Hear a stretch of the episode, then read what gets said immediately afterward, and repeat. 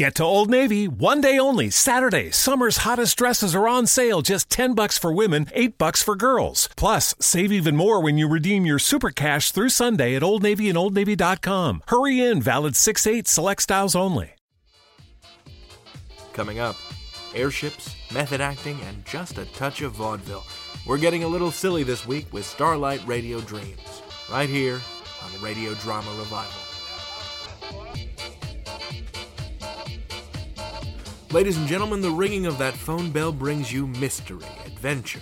I'm your host, David Rheinstrom. Welcome to Radio Drama Revival. We have a very fun and very silly episode for you today from the fine folks at Starlight Radio Dreams, a live radio theater company out of Chicago, Illinois, featuring veteran voices of the Chicago radio theater podcast scene. Very shortly, you'll hear the voice of Ansel Burch, perhaps known to you as the narrator on the program Our Fair City as well as OFC alumni Kat Evans and Cameron Palmer. Later in the show, you'll hear my conversation with Derek, Ansel, and Adam, three of the clever fellas behind this podcast. Now, a little bit of background before we play this week's feature. Starlight Radio Dreams is a live variety show performed at two bars on Chicago's North Side, Fizz Bar and the Black Rock. And if you're in Chicago, I recommend you check them out at either of those places, though I prefer the Black Rock myself. The show is a combination of old and new. Ansel Burch plays host Burlington Showtime, a fanciful, old timey vaudevillian and film actor, and Anna Gaetke plays host Devin Showtime, Burlington's new media millennial niece. Together they fight crime, and by fight crime I mean host a podcast. Starlight Radio Dreams is a variety show, like I said. There are four shows, and today we're going to feature just one of them The Merry Wench Wendy, which is a ludicrous romp of a steampunk adventure, featuring airships, collectible trading cards, and ridiculous accents. What we're going to hear next is the frame of the show, with Devin and Burlington Showtime introducing everything and setting up the episode, and then we'll hear an episode of Merry Wench Wendy. Settle in. This is going to get silly. Ladies and gentlemen, recorded live at Black Rock Pub in Chicago, Illinois, it's Starlight Radio Dreams, Episode 7! Woo! Woo! Whoa! What is that? Why, that what's that crazy crazy flashing in your rear forcing you to pull over on this highway we call life? Why, that's just me. Officer Devin Showtime, dashing and witty internet sensation by day, super tough and stylish border police by night. And filling in the role of good cop for you fine ladies and gentlemen will be me, Hollywood icon Burlington Showtime. Yeah. So, do you know why we we pulled you over, ma'ams, and whatever is male for ma'ams? Misters, No. Um, gents, No. comrades. Okay, Putin. I just. Okay, really- anyway, have- we pulled you all over because you've got a fun light out. Yeah, a fun light. But don't worry, we're here to help because we're here from station Starlight Radio Dreams, the epic podcast explosion of laughs, drama, and more wit than all of Oscar Wilde's illegitimate children combined. We are really stretching this cop metaphor, don't you think? I, I, I don't know, you think so? Because it sounds to me like someone just ran out of ideas. Oh, oh, oh no, I will show you. I've got plenty of ideas. Ladies and gentlemen, please hand over your entertainment license and imagination registration, and perhaps, perhaps we will let you off with a stern warning. Yeesh, imagination registration. What? What is wrong with that? I don't know. Nothing. A bottle of Malort. We can't just help us all forget. Oh, why? Oh, come now, no. So, potty pies. Now that you've met us, let me also introduce our two deputies. On mouth foley, we've got everyone's favorite double entendre, Dick Oranges. Dick Orange is coming around the bend. Stop it. It's like Mad Max. And here to shout things and possibly even play the piano, our resident landlord slash my new roommate, apparently, Isuf Yanos! What, what? Isuf is in the house! Right. Does, do, you seem uncharacteristically chipper tonight, yeah, uh, Yusuf. Yes, it is true. Uh, does this have anything to do with the little hearts you've been carving into my dining room furniture, even though I have repeatedly asked you not to? Oh, Yusuf is in love. yes, there is a special lady in Yusuf's life. A special lady who is here tonight. Oh, well, that's very sweet, Yusuf. But I, I think of you as a piano player. Oh no no no no no no no no! It's, it's not you. No, you look like a, a Korean pop star have baby with poodle. Oh, I, I don't know what that means. Oh, it's compliments, but uh, it's not my type. No, I uh, I like women like uh, Bleona Qereti. You know, Bleona, huh? Uh, boom boom. Can, can we please get back to the show? This is even more uncomfortable than last time. Really? I feel adulterous feelings are pretty tame, all things considered. Separated. Okay, speaking of something totally unrelated, it's time to welcome our super awesome guest for tonight. Oh my, are we jumping right into the intro already? I thought you would want to cut to the chase. I do, I do. Please do not stop. Well, thanks, Uncle. Ladies and gentlemen, I worry that I can't properly articulate just how excited I am for tonight's guest, so I won't even try. In his already impressive career, he's won three Oswald's, five Golden Bull Awards, and 26 Pretentious Rich People's Choice Awards. Ooh. He burst onto the scene back in the day with modern classics like War Hippie and Stony, the destitute boxer who also has cancer, but is still making his mark in modern day hits like Old Spies and Frat House Grandpa. Everyone, please put your hands together for the one, the only Lance Brucello! Yeah! Thank you. It's very Thank exciting, you. yes. You're all very kind. Thank you. Thank you so much for being here. Oh, no, I'm good. so honored and pleased and enamored Uh, to be Le- in front of all you fine poor Lance, people right um, here, right now. Mr. and I, Mr. Buccello, they've, they've stopped clapping, uh, really, for a while now. Of course, I. I'm just thanking them for any future applause they might offer at any one of my fine films for which I am not physically present. Ah, Oh, that's so thoughtful. the mark Sure. of a good actor is that he never stops thinking. Ooh. Burlington Showtime. yes, that is my name! A pleasure to be working with you again. Again? I, um, I'm afraid you have me at a loss, Mr. Buccello. Oh, sir, no doubt the years have changed me. What? Uh, oh, please stay on your microphone. But then, perhaps the face of an understudy. Stop creeping towards me. The face of an understudy in the dark is not particularly memorable. What? What are you? what are you doing? Benjamin Oh! Barker. Why? And scene.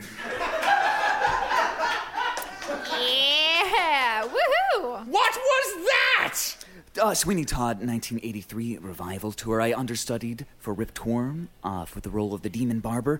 I believe you were victim number three. Oh, um, sorry, it's been so long. I, I guess I've. You don't remember me because I never spoke to anyone and kept to the shadows. As a method actor, I believe an understudy shouldn't even exist until he's called forth from the void. Wow. That is that is so cool. Such dedication. Uh so method acting. I mean I've I've heard of it, but I'm not really familiar and I'm not sure how many of our audience members are either. I mean it's not like it's not like there's any method to Uncle's madness, so You know, it is it is perfectly acceptable to simply be from a different school of acting. Method acting means to become the role rather than to fake some might say lie to the audience. Oh whoa. That sounds like the only legit way to act. So. I heartily object to both of your statements. Would you like a demonstration? yeah, would Not we? necessary. Very no. well. I even brought a script we can use. Oh, good. That's awesome. We should jump right in then, right, Uncle? oh, we're jumping into something, all right. That's cool. Do you want to introduce it, Lance? My pleasure. Esteemed members of the Academy, join me, won't you, as I apply my methodical artistry to the fantasy genre in this selected scene from the upcoming sure to be blockbuster film series, Abra Cadabra High School. Ambrosine! Ambrosine! Wherever have you been? You missed the prestidigitation class exam! I worried that maybe you'd been expelled and I'd never see you again and you'd forget all about me! Oh, Winkle, you're the first friend that I ever made here at Abracadabra High School. And what's more, you're my very best friend in the whole entire world. Even if you are a swamp elf. I'd never ever forget about you. Copperfield Flintlock sent me a note via Hat Rabbit saying that the magic police were after you. But everyone knows he's just a big fat liar. So what actually happened? You must tell me! I've simply been talking to Miss Pocus, the school guidance counselor, about taking more advanced placement magic courses next year. After I single handedly saved the entire school from those evil living dolls, she felt that I was not performing up to my full academic potential. She's not wrong, Ambrosine. But tell me more later, for we must hurry now, or I fear we will be late to Dr. Scratch's necromancy class. And he'll probably put you on scrub duty and me on academic probation again. Now, don't go worrying your pointy little ears about it, Winkle. Kindly old headmaster Castleford said that after I single handedly saved the entire school from the rampaging Minotaur, that the teaching staff owed me a great debt of gratitude, and that I was one of the most impressive 14 year olds ever to attend Abracadabra High School. At least the most impressive since my parents went here. Oh, awkward. Oh, Ambrosine! Look, here comes kindly old Headmaster Castleford now. A glorious afternoon to you, Miss Ambrosine Chapman, and to you as well, Winkle, the swamp elf. Headmaster Castleford, what a nice surprise to see you. We were all so worried that you had been gravely injured when that flock of harpies attacked the school. I may be advanced in my years, but I still have my wits about me. I still have quite a few tricks up my sleeve. But considering what you did, everyone here at Abra Cadabra High School can never truly thank you. You're too kind, Headmaster. I suspect those harpies won't be trying to get their eggs back anytime soon. As for me, I just happened to be in the right place at the right time again. and Winkle helped too, of course. That's right, Headmaster. I remember from my magical home ec class that harpies hate the smell of coriander. It was a good thing you paid attention in that class, Winkle. Oh. I am so glad to see you. Getting so involved in your studies, Ambrosine. Your parents would have been so proud to know that you are so dedicated to your education. They were quite the students back when they attended Abracadabra High School. Before that horrific incident. Uh, um, subject change. Um, Well, uh, we must be off to class, mustn't we, Winkle? That's right. I am a swamp elf after all. But Dr. Scratch is sure to punish us. Ah, take this hall pass. Take it. Now off. You go, children. Hurry off. Try to stay full of sunshine and dreams. Don't let Dr. Scratch get you down.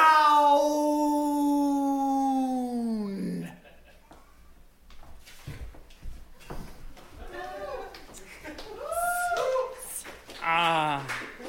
Whoa. That that was so so Uh, bizarre, terrifying, disturbing. It was intense. All right, yes, Thank go with you. that. Yes, I believe that a character without intensity is a character not worth watching. Really? So, what do you do if a script calls for, say, a subdued performance. I demand either a new script, a new writer, or a new character. God, can't make an omelet without shattering someone else's self esteem, am I right, Lance? That is correcta. So you just do that. Of course, any actor worth his salt will stand up for the art form. Surely you've done the same. Well, a- actually, I, I did once star as a recurring villain, the Jokester, in the old Ratman and Vermin television program, and while I acquiesced to the necessary makeup for the role, I refused to shave off any of my facial hair. Mm, bearded clown, bold choice. Mm, yes, yes, we um we did only last three episodes, uh, but that was mostly due to some harsh competition from some strikingly similar yet more successful property, which was granted already on the air. You know, Lance, as great as that sketch was, I think what we'd all really love to hear is you tackling a larger piece. So, what do you say, audience? Eh? Yeah. I refuse to refuse my adoring fans. Script, please. There you go. Ah, yes, period piece. Fantasy, sci fi, all right. I've got this. Well, that was quick. A real actor is always prepared. Right. Well, and with that, parties, let's set sail for some steampunk skies with another brand new episode of Merry Wench Wendy.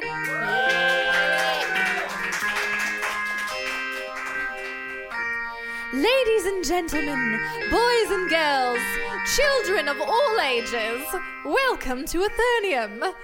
Eternium, a vibrant exotic world powered by steampunk engines and clockwork marvels, where railroads crisscross the landscape and airships sail the skyways, where danger abounds and high adventure awaits, and no one enjoys either quite as much as the Merry Wench, Wendy. Having narrowly escaped the Iron Empire in the frozen country of Slavikstan, Wendy and her crew have made her way to Walesmouth, a black market trading port hidden away in the mouth of an oceanside cave. Here, they seek a map to the home of the legendary Sky Goblins, whom they've recently learned possesses a rare material the Empire needs to complete its mysterious project the Flying Flame. We join Wendy, loyal treasure chest, Mr. Box, and the child prodigy Widget as they make their way through the crowd, unaware they'll all soon be web surfing in Walesmouth. Right, yeah, well, these are these hands where they are mechanical hands. Sell machines. Oh, machines, blimey! machines. Would you look at all And this living the ways stuff? to I could I build live a whole smooth nother skies, and airship with all the junk they're selling here. Forget the junk, will you look at the people? I've never seen Wellsmouth so crowded. Tis a sign of the times, madam. The more the Iron Empire oppresses its poorer citizens, the more they're forced to frequent such disreputable locales. Disreputable. Tis a pirate port, Mr. Box. Is there an and to that statement? We're pirates, you rusty wastebasket, and who be more disreputable than us? More, less, dis. Grammatical inconsistencies recognised. Ah, rust. Engaging pretentious grammar critic mode. A way to go, Wendy. I was really looking forward to having my sentences poked and prodded like a dead frog. Master Widget, I believe what you meant to say was that was an excellent accomplishment, uh, accomplishment, Miss O'Malley. I am greatly anticipating my sentences being dissected like the cadaver of an amphibian. Oh, don't you go messing me with me, you lousy rust bucket! A better way to phrase that would be please refrain from causing me undue stress, you dreadful water damaged container. All right, that's enough, both of yous. And you might also have said. Shut it! Hmm. Now, we be here for a map, yes? Well, that's right. A map to the Spikeback Mountains if we're really swallowing this old sky goblin's to us. Widget, Widget, what is it? Perhaps he's finally come to realise how the impropriety of one's grammatical choices can negatively impact. Step right up, folks, to the Edamon store. I've got all the Edamonster merchandise you can afford. Take some cards home for the kiddies, or how about a lovely stuffed peppercuno for the missus? Wendy, Wendy, Wendy, Wendy, Wendy, Wendy! Can we go? Look, oh please, oh please, oh please, oh please, can we go? Look, I promise to be good, and we can get the map right after just five minutes, please. Where where do I even start? You say one thing about grammar, and I'll have you made into a music box. That doesn't sound that so only plays poker. reverting to helpful sidekick mode. Thank you. Look at all the rare Adamonster cards I've got here. There's Artichoker, Cinnamon-soon, Salazar, Creamity Puff, Radishan, Mozzarella Man, Fondue, Fondue 2, Celery, Legumia, and of course, everyone's favorite, Paprika Chew. And it's a vol form, Achu. Come and get 'em all before they're gone. Gotta get them all, gotta get them all, yes! Gotta get them all, yes! Master Widget, I'm afraid we simply do not have time for frivolous exo- uh, Me tis a fine day for shopping, yar. Bring your gold down to the Pirateporium, the finest hullaboody in all of Walesmouth. Did did he say pirate porium? I did, lass. We got scuns, swords, flags, treasure chest, eye patches, peg legs, peg arms, steam grenades, real grenades, personal cannons, impersonal cannons, parrots are both the living and clockwork varieties, and that's just in our clearance section. Clearance? As in faulty and potentially dangerous kind of clearance? Aye, the faultiest gear you ever laid eyes on might blow up right in your face, yar. Oh, oh madam, madam, not you too. Please, we must get to finding the map for the Imperials. History, science, knowledge, all this and more It stands discount Bookland. We really need to. Um, Come and connect with the greatest minds in Eternium through the magic of our special patented books. Explore life secrets on every page. We've got tomes on steamworks, clockworks, honest work, dirty work, the philosophies of Aristophane, Plato, and Confuse Us, and even historical records of the fabled Gin Crusades. Engaging mindless consumerist mode. All right. All right, that settles it. First we shop, then we find a map. A half an hour won't kill us, right? Yeah, yeah, yeah, yeah, yeah, yeah, yeah! Oh, Adam Monsters, thank you, Wendy, thank you! And so our heroes abandon their heroic duties to engage in selfish, capitalistic pursuits. In fact, so enraptured are they by the marketplace that they fail to spot a foreboding figure watching them from the shadows. Attention, lovers of fashion and high class society. The dress hall is open for business. We got dresses, corsets, bonnets, bustles, rustles, tussles, muscles, tea sets, pinkle lifters, reusable crumpets, and steam powered manners. Oh, what's all this then? And for the next 30 minutes, everything is 90% off. Well, 90%. Narrator wants things. 30 minutes later. Widget! Mr. Box! Oh, Hello! Ah, there you are. Did you get what you wanted? Did I? Look, look at all the cards they had. I got a butterbean and an avalanche and a dragon muffin. I'm gonna wipe the floor with Biggins next time we play. That's nice. Oh, just you wait, Henry Biggins. Just you wait. All right, now we need to find Mr. Box. Right here, madam. Ah! Why do you need to sneak up on me like that? I didn't realise I could sneak, madam, being a treasure chest and all. Ha ha! Came away empty handed, I see. Yes, it turns out the sales pitch was a tad misleading. Apparently, they had books on the Gin Crusades, not the Gin Crusades. Are. Are you trying to pull me leg, or. W- bo- boxes are hard to read. Oh, well, you see, I am interested in the Jinn Crusades, wherein all powerful genies helped establish many of our ancient human civilizations, but they only had books on the Gin Crusades, wherein a small contingent of disorganized drunks rampaged across the countryside in an ill fated quest for the last few stores of an alcoholic beverage, gin. Alas, in their zeal, they drove the liquor to the brink of extinction, and now surviving batches can only be found distilling in captivity. Fascinating. Do you buy anything, Wendy? Aye, I got myself a pistol, a compass, and this fancy bejeweled eye patch. Ooh, it's so sparkling. Madam, ma- madam, you already have a gun, a compass, and both eyes. Do I have to start carrying your wallet again? No, mum. True, I don't need new gear, but me current gun and compass don't run the risk of spontaneous combustion. Ah, These beauties are guaranteed to blow any second. lovely. And the eye patch?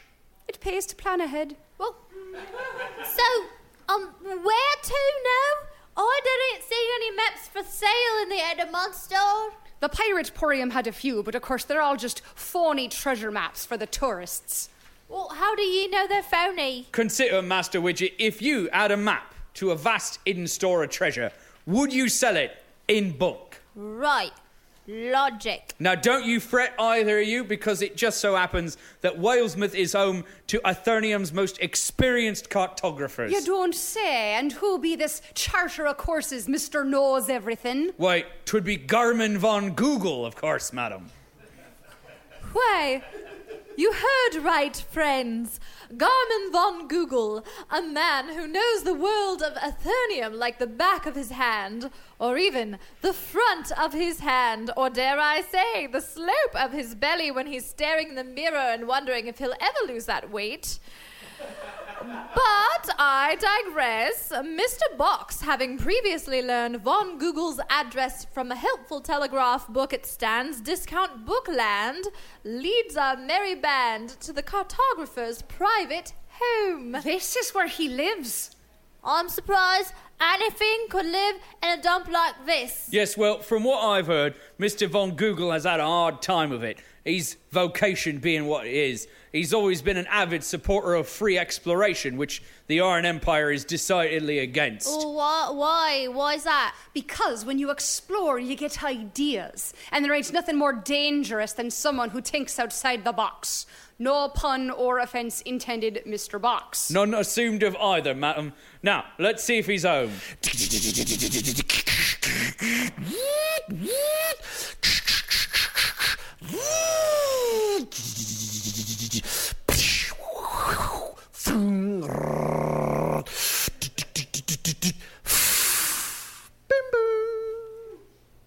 Oh, that that's the doorbell.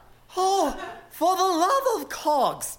Whoever you are, I don't want any cookies. I'm satisfied with my telegraph provider, and I do not have a minute to talk about the Cogfather. Mr. Von Google, wait. We're not here to bother you with any of that. Oh yeah, we just need your help to find a bunch of magical monsters. Oh, have you know I am a grown man and thus deny any interest or enjoyment in that incredibly addictive Adamonsters card game. Oh, really? Uh, Mr. Von Google, please, we require your assistance with a cartographical issue. Tis a matter of life and death. Why don't all you go live in a mountain and stop bothering people? Rust, this be getting us nowhere. Well, hold on, Wendy. I've got an idea. Hey, Mr. Von Gogo, are you sure you don't want to help? I'm positive. Oh, not even for a level 100 Turkeytron. Did you say a level 100 Turkeytron? Mm-hmm. You heard me? Just got it too. It's so fresh. And it's packaging and everything. Ooh, let me see. Oh, oh my gosh. Oh oh, oh, oh, oh, it's so beautiful. All right, I'll hear you out, provided A, I get the card, no strings attached, and B, you never say a word of this to anyone. Got it? Got, it. Oh, all right, come on in. Hmm. And so our adventurers are invited into the map maker's humble accommodations. Maps of all shapes and sizes drape the walls while a flickering gaslight keeps the shadows at bay. Google himself is a plump older man with thinning white hair and the kind of stubble one might find on a freshly shaved cat. Sorry to have been such a fuddy duddy back there. You never know who might be at the door these days. It's quite all right, Mr. Von Google. Oh, my such manners. Uh, please call me Garmin. Now go ahead and make yourselves at home. Pardon the mess. I don't get visitors often, as you can imagine. And I certainly don't get visitors like a, a lady pirate, a, a little boy, and a. uh, What are you, a dresser? I am a treasure chest automaton. Thank you very much. Oh, oh, oh, right. A treasure chest with the pirate and the. Oh, oh, oh, of course. Now, who wants tea? Uh, that's very kind of you, Garmin, but we're in a bit of a rush. Oh, yes, right. Mother. the matter of life and death, like you said, and the. Oh, yes, so. What can I do to help you? We need a map. Well, obviously. It's not like I'd be much help with the gardening. Huh? Uh, a map to where, though? The Spikeback Mountains. The Spikeback Mountains. Are you mad? Never mad, only merry. Oh, sure, because that makes it so much better. But why there? Why not someplace nice and safe like, I don't know, Hurricane Island or Death Boom Volcano? We need to find the Sky Goblins before the Iron Empire does. The Sky Goblins? Oh, yep. They're supposed to have this awesome stuff called gravasite, what can make stuff fly without engines or balloons or anything. The Empire wants it to finish building their flying flame device, and while we still don't know what it is, we're positive it can't be a good thing. Wait! Did I hear right? You're trying to stop the flying flame. Aye, you know something about it then. I know enough. Anyone who's looking to take down that crazy contraption is all right in my book. Okay, let me just go check my atlas collection and then. Oh, ah, those kooky gear scouts again. I told you no cookies. I'm not here for sugar, darling. Might this be the Von Google residence? Wait, Who that voice. wants to know? It it couldn't be. Get away from the door! Too late. no, oh, I'm sorry. That was awfully insensitive of me.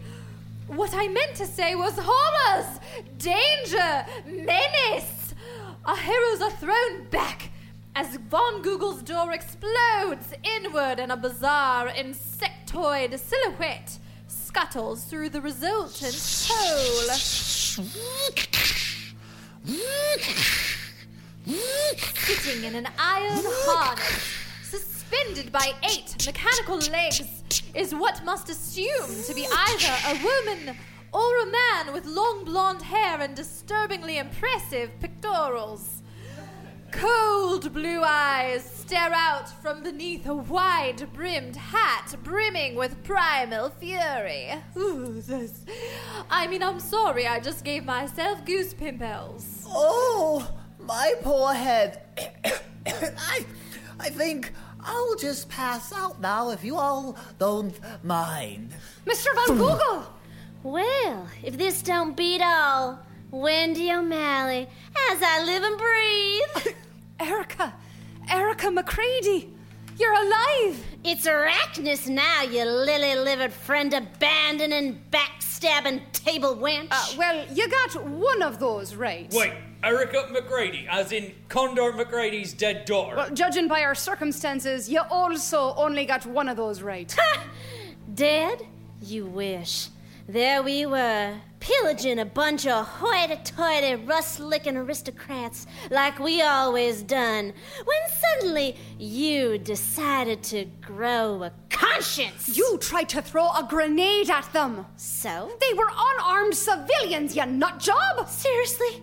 You blew me up over a technicality? What? That was an accident! You wouldn't let go of the stupid live grenade! And it blew up in our faces instead of those filthy rich folk.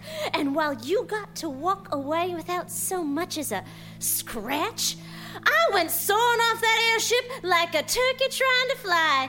And look at me now! Erica, I never meant. My name's Arachnus. Yeah, all right, I got it. Whoa, whoa! Look at those spider legs! Stay back, Widget. This be no time for gadget gawking. like my new duds. Maybe not as nice as what I used to wear. But then again, get it get me around well enough. Not that I have much choice, of course. Turns out getting blown off an airship can really take the wind out of a girl's sails. And by sails, I mean legs. Oh, oh, Rust. Erica, I'm. I'm so sorry. I had no idea. Of course you didn't. Never even bothered to see if I was alive. Just left us and ran off to have your stupid goody two shoe pirate adventures. Erica, I swear, if I had thought there was any chance you sort of survived, I would have looked me, for you. though. He found me, patched me up. Took him years to find someone who could get me moving again, even if it isn't this rut, rust bucket. I, I'm, I'm sorry. I'm, I have to ask. Why a spider? Because, box for brains, Oi. spiders are the fiercest killers in the insect kingdom. Sorry, but technically spiders are. Not the time for a science lesson, Mr. Box. And that's exactly what I am now a killer. Pa's go to assassin. And boy, oh boy, when I heard you were my next assignment, I tell you what, I almost felt my feet tingle. Wait, Condor sent you. Y'all didn't think Pa would just let you stroll out of his club after that mess you left, did you? He ain't never been one to let a humiliation like that slide. Oh, Rust. Rust indeed, old friend. Rust for y'all. Now come here and let me kill you proper! Run! Widget! Mr. Box, grab on Google! Somebody call? Oh, dra- he's going in my mouth, isn't he? Just grab him and run! In you go, Garmin. What? But I, uh, oh, oh, oh, oh. Oh, there we are. Off we go. Let me out of here. Y'all gonna die! Oh, On the these are very nice accommodations. Thank you. As one might expect from that incredibly dramatic build-up, a thrilling chase ensues as the vengeful Arachnus pursues our heroes through the streets of Walesmouth. Will they escape the new dreaded foe? Find out next time when we return with the Siren of the Skyways, the Corsair of the Clouds. Just kidding. It's just kidding. Amidst the confusion, Arachnus fires a strange, gooey substance from her mechanical harness, hitting Widget square in the back. One day, she's got my Widget! How do you like my web gun? Made it myself.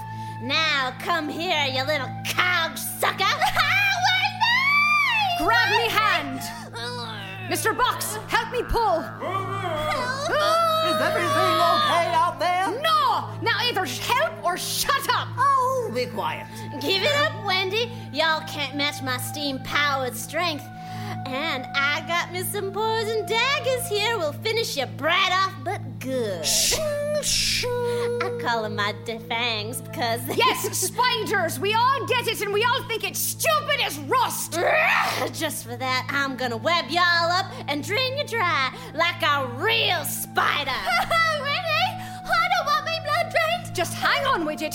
Rust, what are we gonna do? Any ideas, Mr. Box? Well, we could try. I'm sure that was bloody brilliant, but I didn't catch a word. What about you, Garmin? Oh, who, who, me? No, I'm no good in a fight. The best that I can do is uh, point you in the right direction. Wait, right direction. Erica! I told you it's Arachnus. I don't care what you call yourself. You'll always be Erica to me. Me friend. I hate you. I know, and I'm sorry for what I done. Truly. So, here's a present. In a flash, Wendy yanks a small gadget from her belt and chucks it at Arachnus. Surprised by the sudden move, Erica drops her web gun and catches the gift with all the skill of a major league shortstop. A prison? What is this? A compass? Yep. Though it's a bit old, you might need to give it a good shake to get it going. What, like this? you blew me up again? Run! Quick before she recovers! And so our heroes bravely flee like decapitated poultry. Once they've achieved a healthy distance, they take a moment to regain their bearings. Is everyone all right? Oh, yep. You? Will someone please let me out of here already? Oh, oh, oh, oh. Oh, alrighty then. Are you all right, madam? I'll. I'll be okay, Mr. Box. Thanks. Yes, well, we should get going before Arachnus recovers, but there is still the matter of a map. Oh, for the love of cogs, I'll help you out. Just please take me with you. You want to come along? No, I want to stay here with the crazy spider lady. Of course, I want to come along. Besides, what choice do I have? It's not like I have a home to go back to anymore. Ah, right. Sorry about that. Eh, forget about it. You know, I was three months behind on my rent as it was, so. Listen. Uh, let, us listen to you and your ottoman, and then. Chest. Uh, yeah, whatever. Let's it go already. I'll tell you everything I know about the flying flame on the way, huh? Whoa, on the way where? You wanted to go to the Spikeback Mountains, didn't you? But don't we need a map? Lady, you're traveling with Garmin von Google now. I am the map. And so, another chapter closes for our heroes. What adventure awaits them in the Spikeback Mountains? Will they find the fabled sky goblins? And what became of the fearsome Arachnus? Find out next time when we return for more high flying adventures, for real this time. With the siren of the Skyway, the, ho- the corsair of the clouds, the merry wench, Wendy!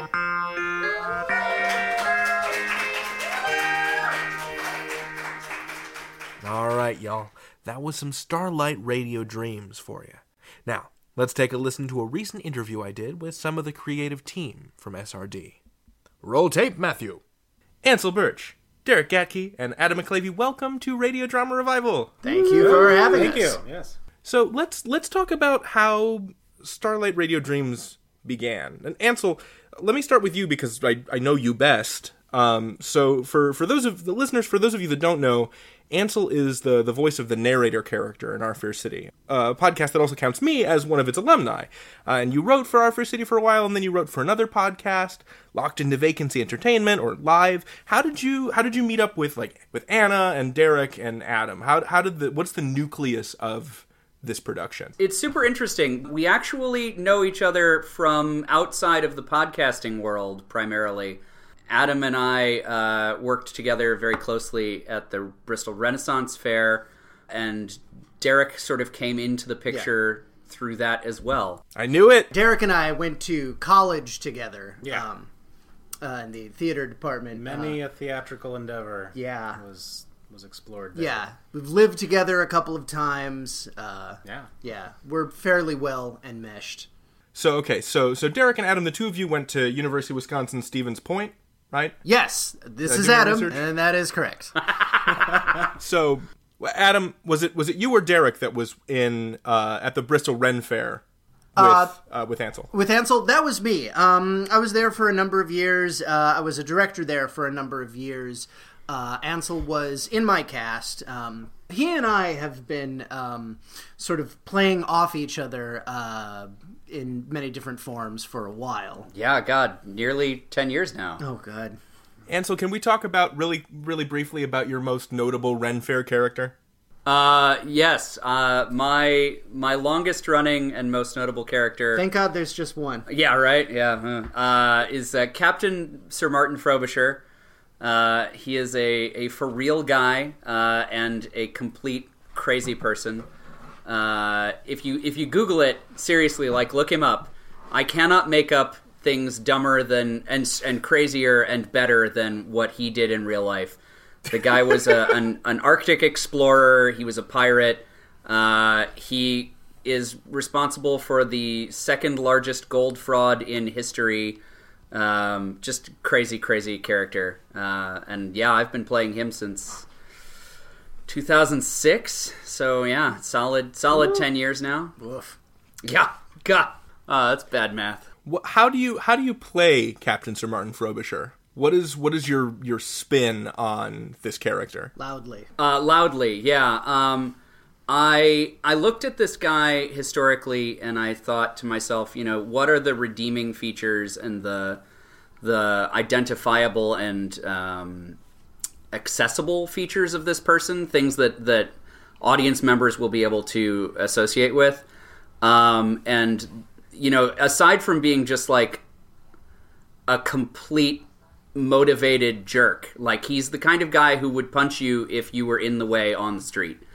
Um, but I don't play that side of him. I instead focus on his ambition for fame uh, and his desire to be remembered after his death. Um, so I I focus very very heavily on on his desire to be cared about um, which I think people identify with very heavily. I think a lot of people want to be cared about, um, and so that's been my that's been my major focus in playing that character.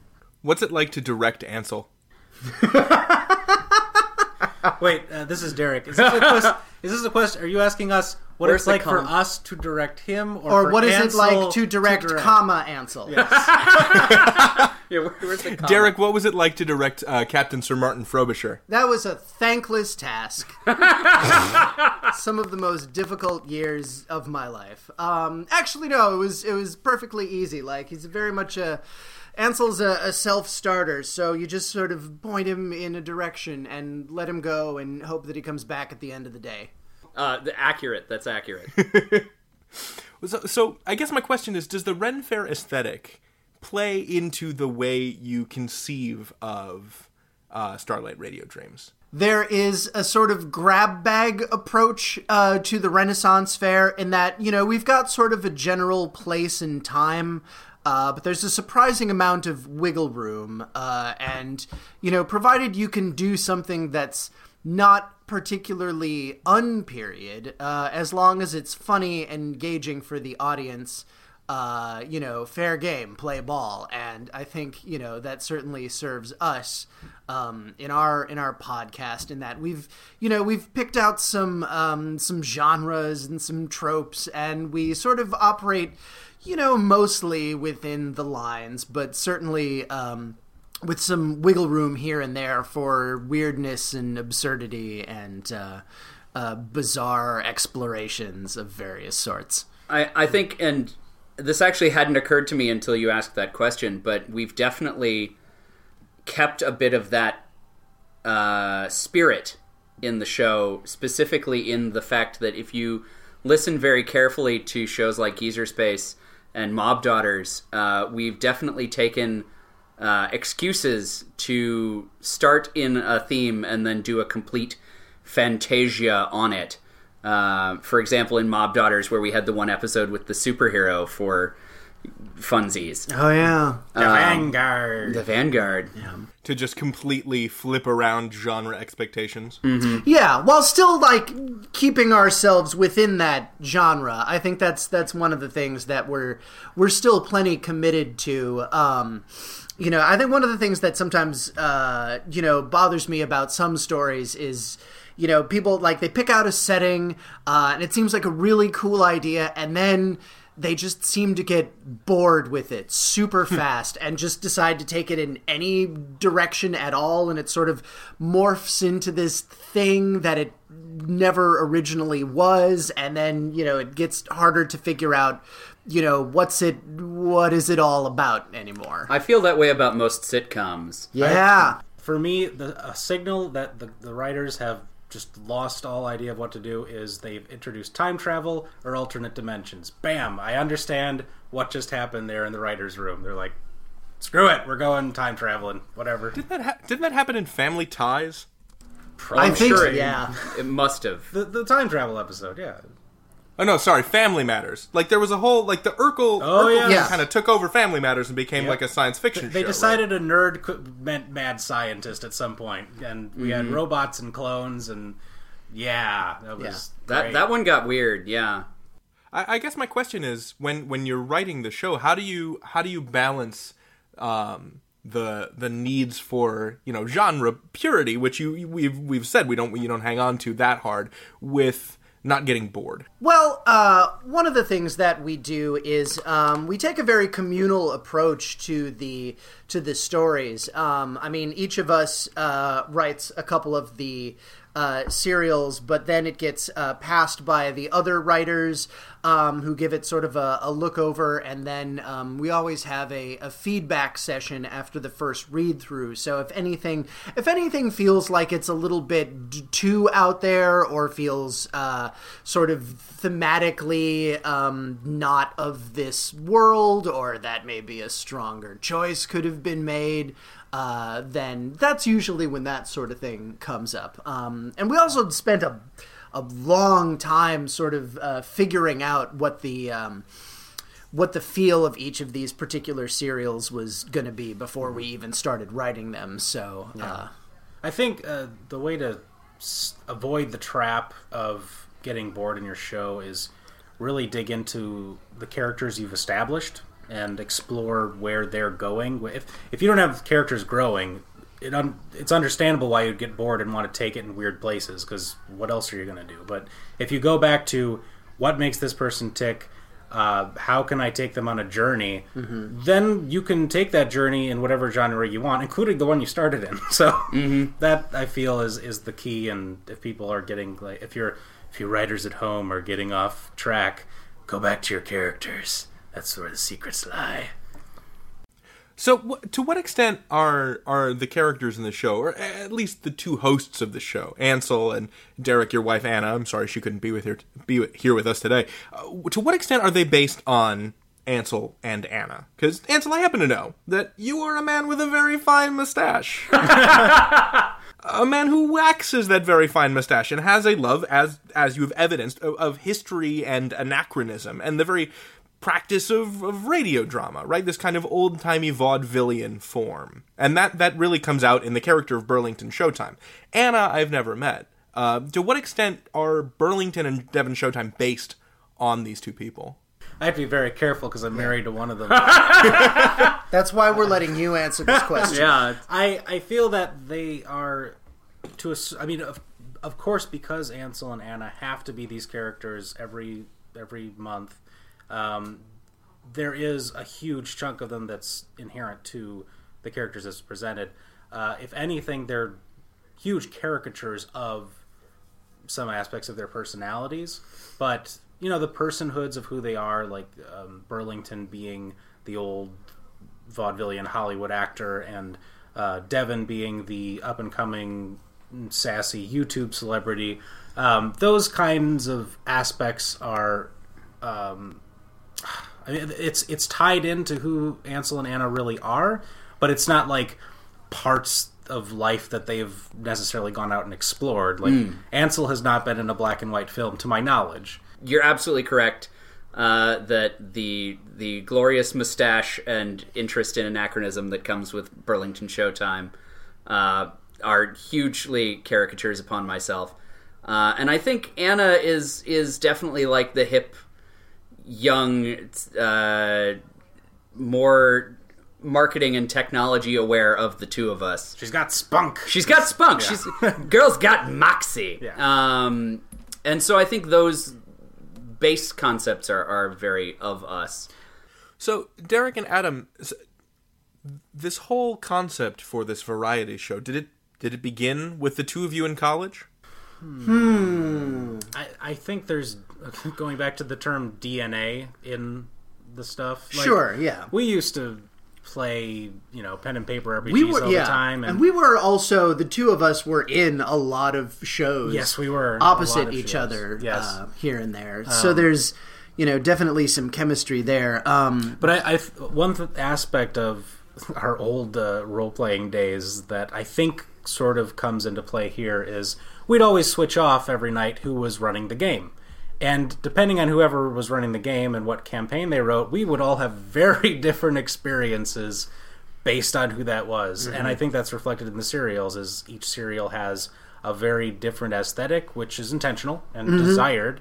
Uh, to give some variety to the listeners, so if you're like, ah, this isn't my thing, well, maybe one of the other serials is. Yeah. Um, or even just to give your your ears and your brain something different to Yeah. process for another 20 minutes or so.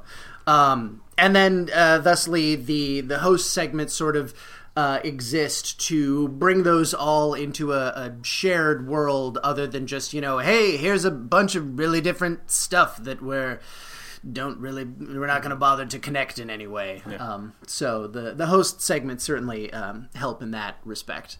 So this is this is the question to all that I'd like all three of you to answer in turn. What what radio theater do you like, or did you listen to radio theater as children, or when did you first start to realize that audio drama or audio fiction was an option? when I was a kid, uh, for whatever reason, my parents had decided that uh, audio was the way I was going to experience things that were intended to be uh, video.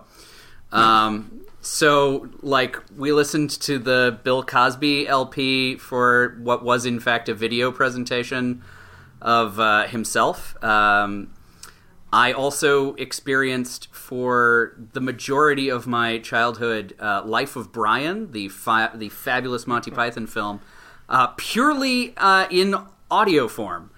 Uh, so I didn't I didn't see that movie in video until I was I think in high school.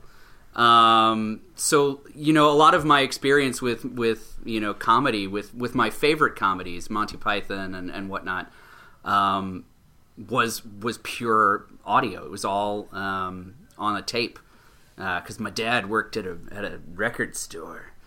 um, so yeah, Did he just did he just make vinyl pressings of the soundtrack? I don't I don't understand. Did he have access to the the film reels or something? he, so they made they sold albums for for a lot of movies at in the like 70s for whatever reason um, and you can you can still like find the album version of life of brian out there um, and because dad worked in the stereo store and was super hip at the time uh, he converted the lps to audio tape because those were cool and new um, to him. Uh, so yeah, so that was that was his thing. Was he was like a very early pirate from from LP to audio tape. That's amazing. Adam, what about you? Um, I'll admit to sort of coming into the uh, audio game somewhat uh, later on. Um, like maybe only about eight or nine years ago, uh, roughly around the time that I I moved to Chicago and found myself in an office job and just needed to like put podcasts in my ears to keep humanity out and um and like I had never been into podcasts at all before then. They were, you know, still sort of a shiny new thing at the time. Um and I remember the first podcast that I really got into was uh Comedy Bang Bang, which at the time was Comedy Death Ray. Um Sure. not super big on like, you know, uh story and continuity, but uh really excellent for like um, establishing uh, a, a very vivid character and then just sustaining that character over uh, you know just extended weirdness um, so that's that's certainly an element that I've been very keyed into for a long time um, and a lot of my favorite podcasts generally have that sort of element to it um, yeah mm-hmm. Cool. All right, my turn. Yes, please. Okay. Um, I would. I'm kind of both of the experiences that Ansel and Adam had. I, uh, I've had a podcast, dra- radio drama love revival upon moving to Chicago and getting into an office, and uh, Comedy Bang Bang was one of the the podcasts I was listening to consistently. Um, I but I do remember mm, what back in my childhood. Like, do you guys remember those? Um, Disney storybooks that came with the records. Oh, that, like, yeah. Did the audio because you you were too young to read. I remember when they came with the cassette tape and there'd be Okay. that like boop, boop yeah, on the turn page. the page, Yeah. So I had so I had those kinds of things. Um, and I, I remember really, I remember trying to like get out a cassette player and record myself doing a stupid talk show and realizing I had nobody to talk to because I was in my room by myself. Um, and I distinctly remember having the storybook from the Gremlins movie. Oh yeah. But I only had the first one, and apparently there's like two or three, and it ends with this really creepy music, and the last page is like they find the gremlin egg pods in the attic, Mhm. and then it ends. And that horrified me for years until I finally saw the movie. I was like, "Oh, they can be funny too." But that—that's all I knew about Yeah. Gremlins at the time was creepy music, scary image of egg pods, and oh, there's no more story. So I This guess we're all dying. This is weird, but I I swear I had the second book. Oh, that like So you starts had it. with the Gremlins. Yeah, you had the only copy. I did not have this. Yeah, nor did I. I grew up. So the first the first radio theater that I think I really ever listened to was uh, Guy Noir on Prairie Home Companion. Oh, Oh, yeah. yeah. Uh, I was wondering if there was any connection between that and and the practice of mouth foley that you have in the show. Um, the mouth foley thing sort of came about as um, basically a practical solution. Yeah. I would say uh, we wanted to make sure that the show was mobile for any possible, you know, venues that we might take it to, and we had worked with uh, companies that used full-on Foley tables before, and man, trucking those those tools around. That's a lot of work Mhm. and space in cars, and we already had like sound equipment to move, so we just basically looked at each other and was like, "Can any of us make noises?" Yeah. and of course Adam spoke up right away. Yeah, I mean, I think that it lends a sort of like charming lo-fi element to it. Uh, given the fact that like we we do this show live and we record it live, um, there's very little. Uh, you know, post production that happens. Other, Mm, yeah. you know, aside from just uh, our wonderful audio dude uh, cleaning up the audio.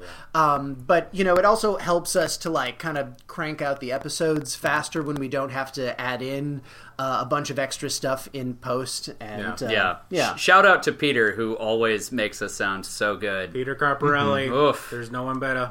But yeah, yeah, we we are very very fortunate that that idea came to us, and I will admit that at the time I believe I said like in Prairie Home Companion. So ha.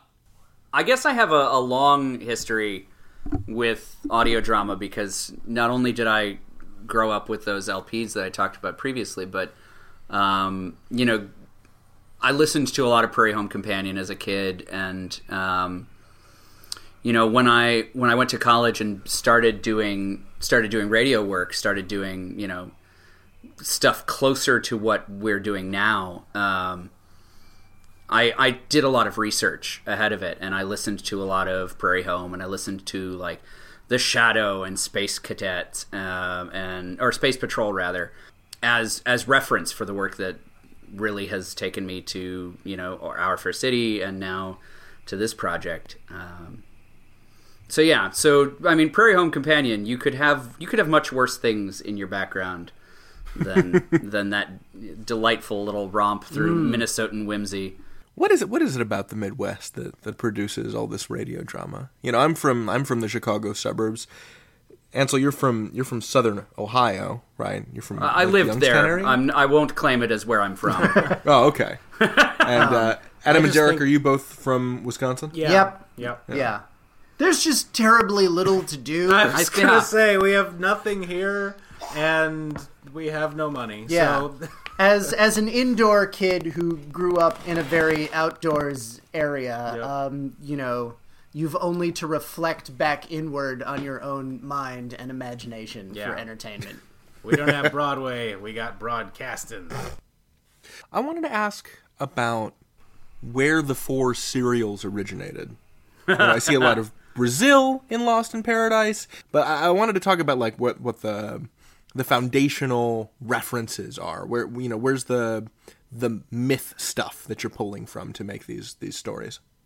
Uh, yeah, um, you're definitely spot on with um, Lost in Paradise having a, a Brazil feel to it. Um, there's definitely a lot of Terry Gilliam floating around in my brain. Um, there's also just a lot of having spent a number of years working in an office environment, and on some level, this is sort of like um, fighting back against that particular lot in life. Um, a lot of the uh, the individual encounters and experiences in Lost in Paradise uh, are exaggerations, but um, many of them absolutely have a, a grain of truth in their genesis.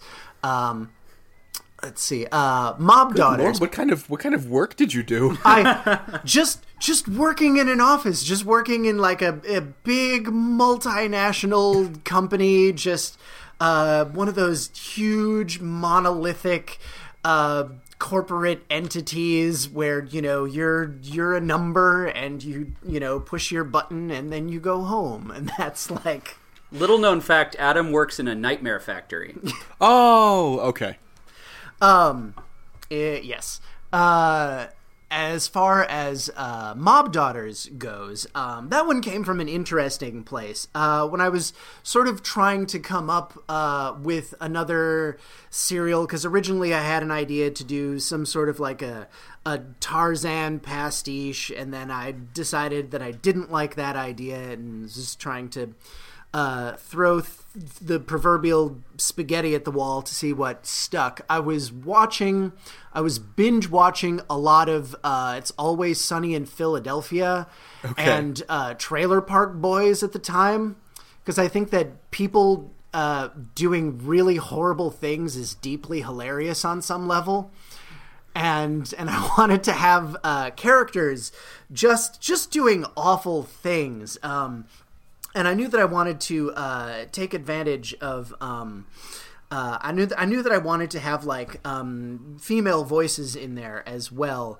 uh, and I and it all sort of uh, coalesced together into you know um, Laverne and Shirley inherit the mob, where they're they're dropped in this uh, sort of you know very male, very uh, patriarchal uh, sort of environment, um, and you know just have to sort of like uh, figure it all out as they go along. Um, and meanwhile, you know they're they're bumping people off. They're you know uh, dropping bodies off of bridges at night. Uh, that's a very important element to me. They're- is that they're like they're not good people. Like they're they're people that you know we like and maybe we identify with, but they're not good people. I, I like that they're casually awful.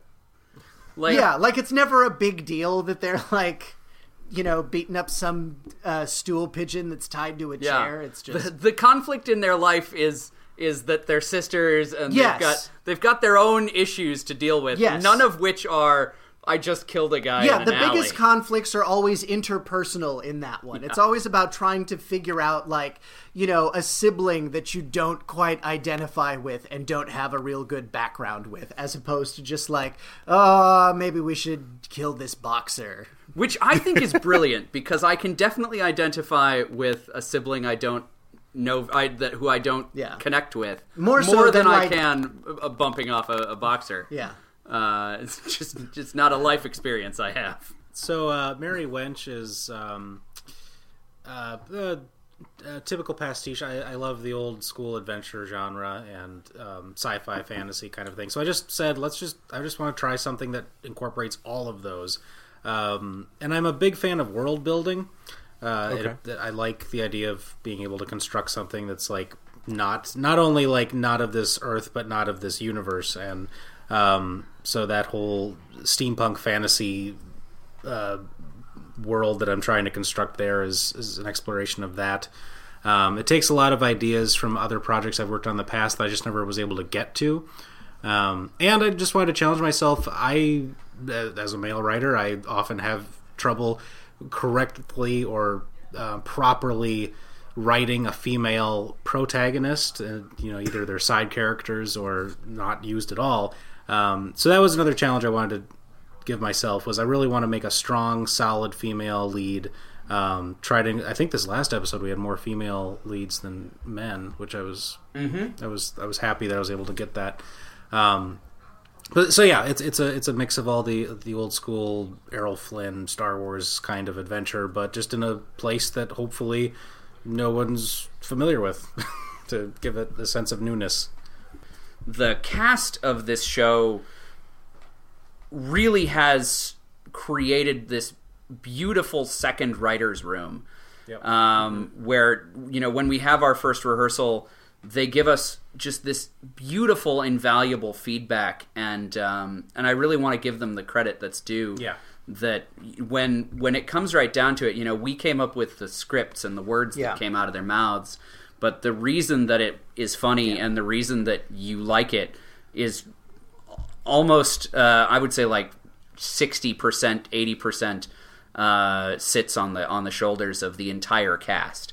everybody's involved in the in the creative process in, Mhm. in this one, and I don't. I also don't want to skip out on uh, our musicians of the past year, including Arnie Parrott was there to help us start out.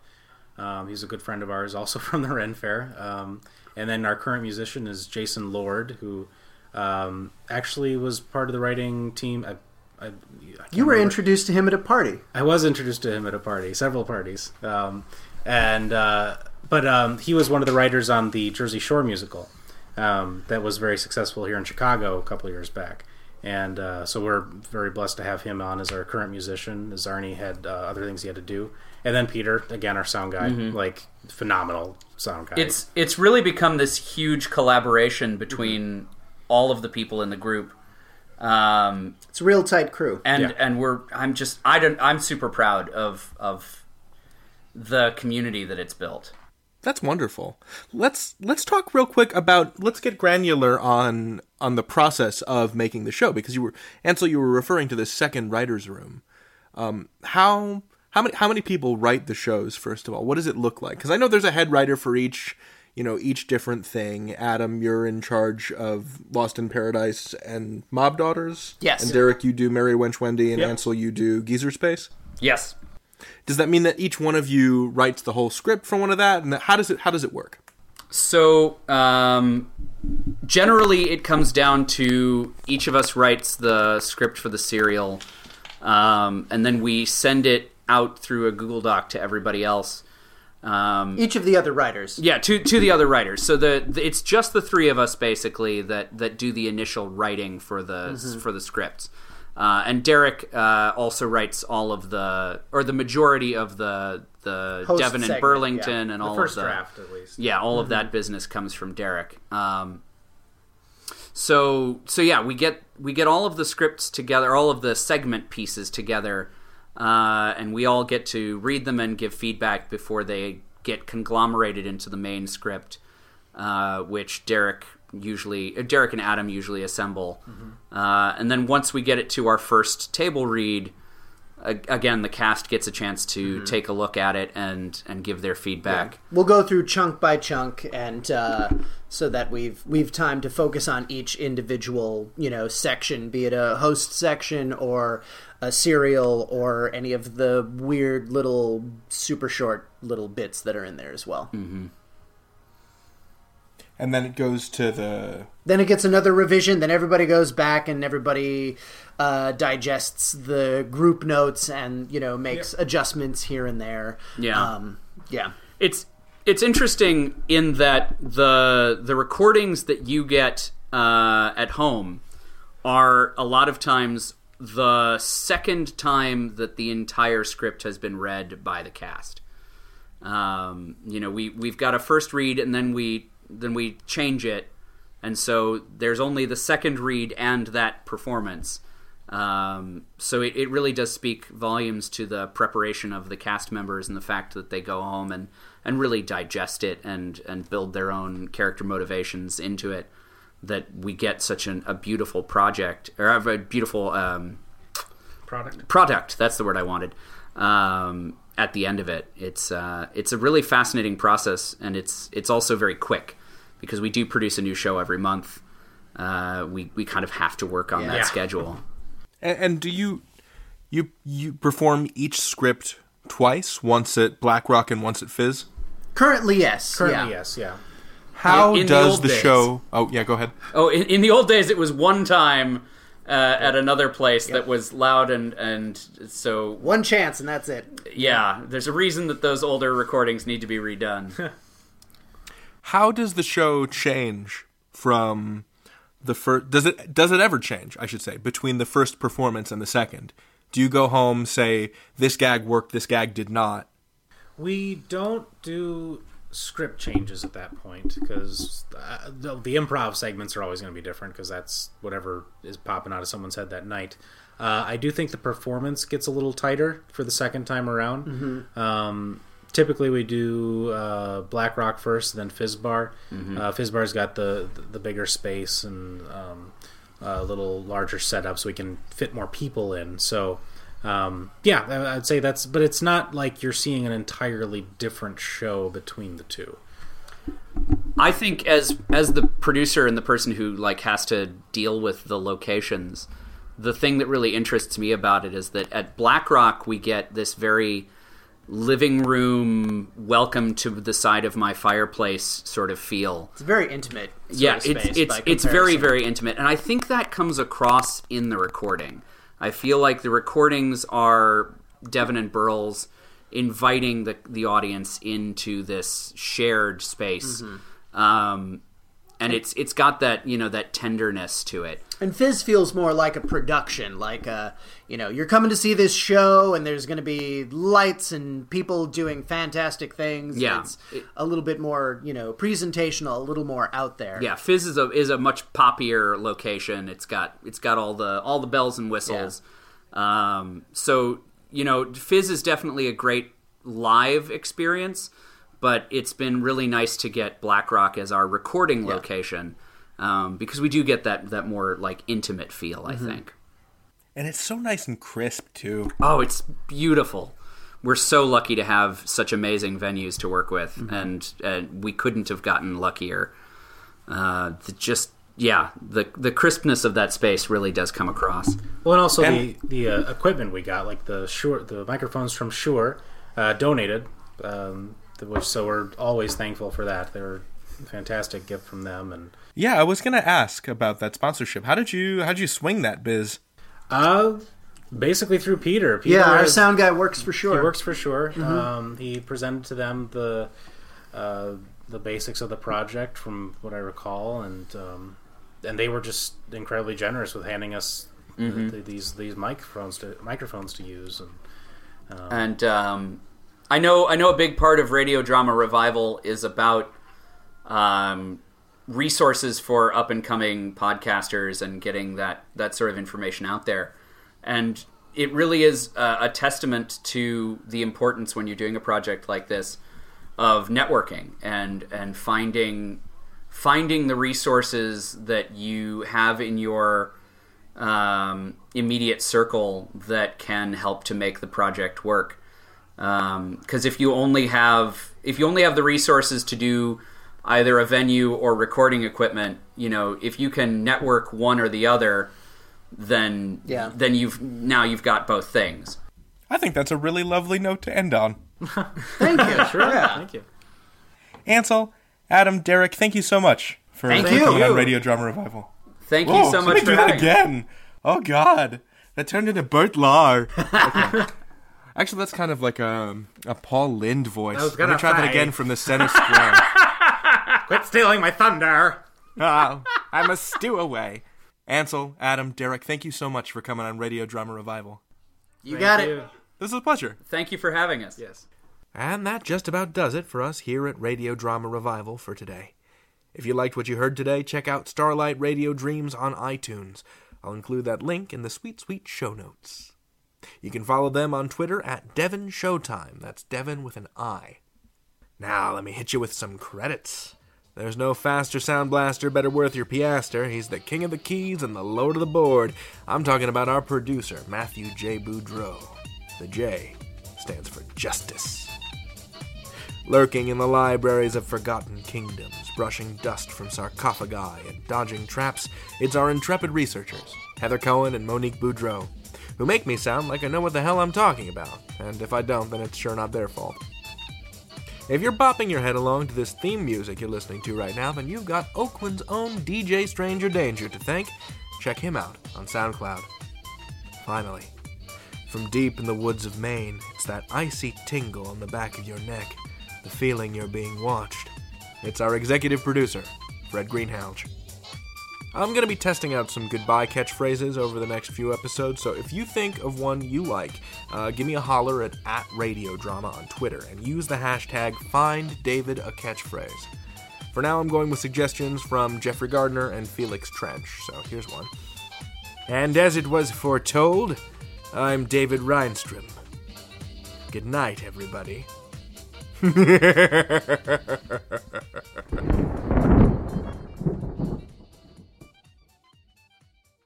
How was that? Was it spooky? Is it spooky good? Good? Okay, bye. Let's say you just bought a house. Bad news is, you're one step closer to becoming your parents.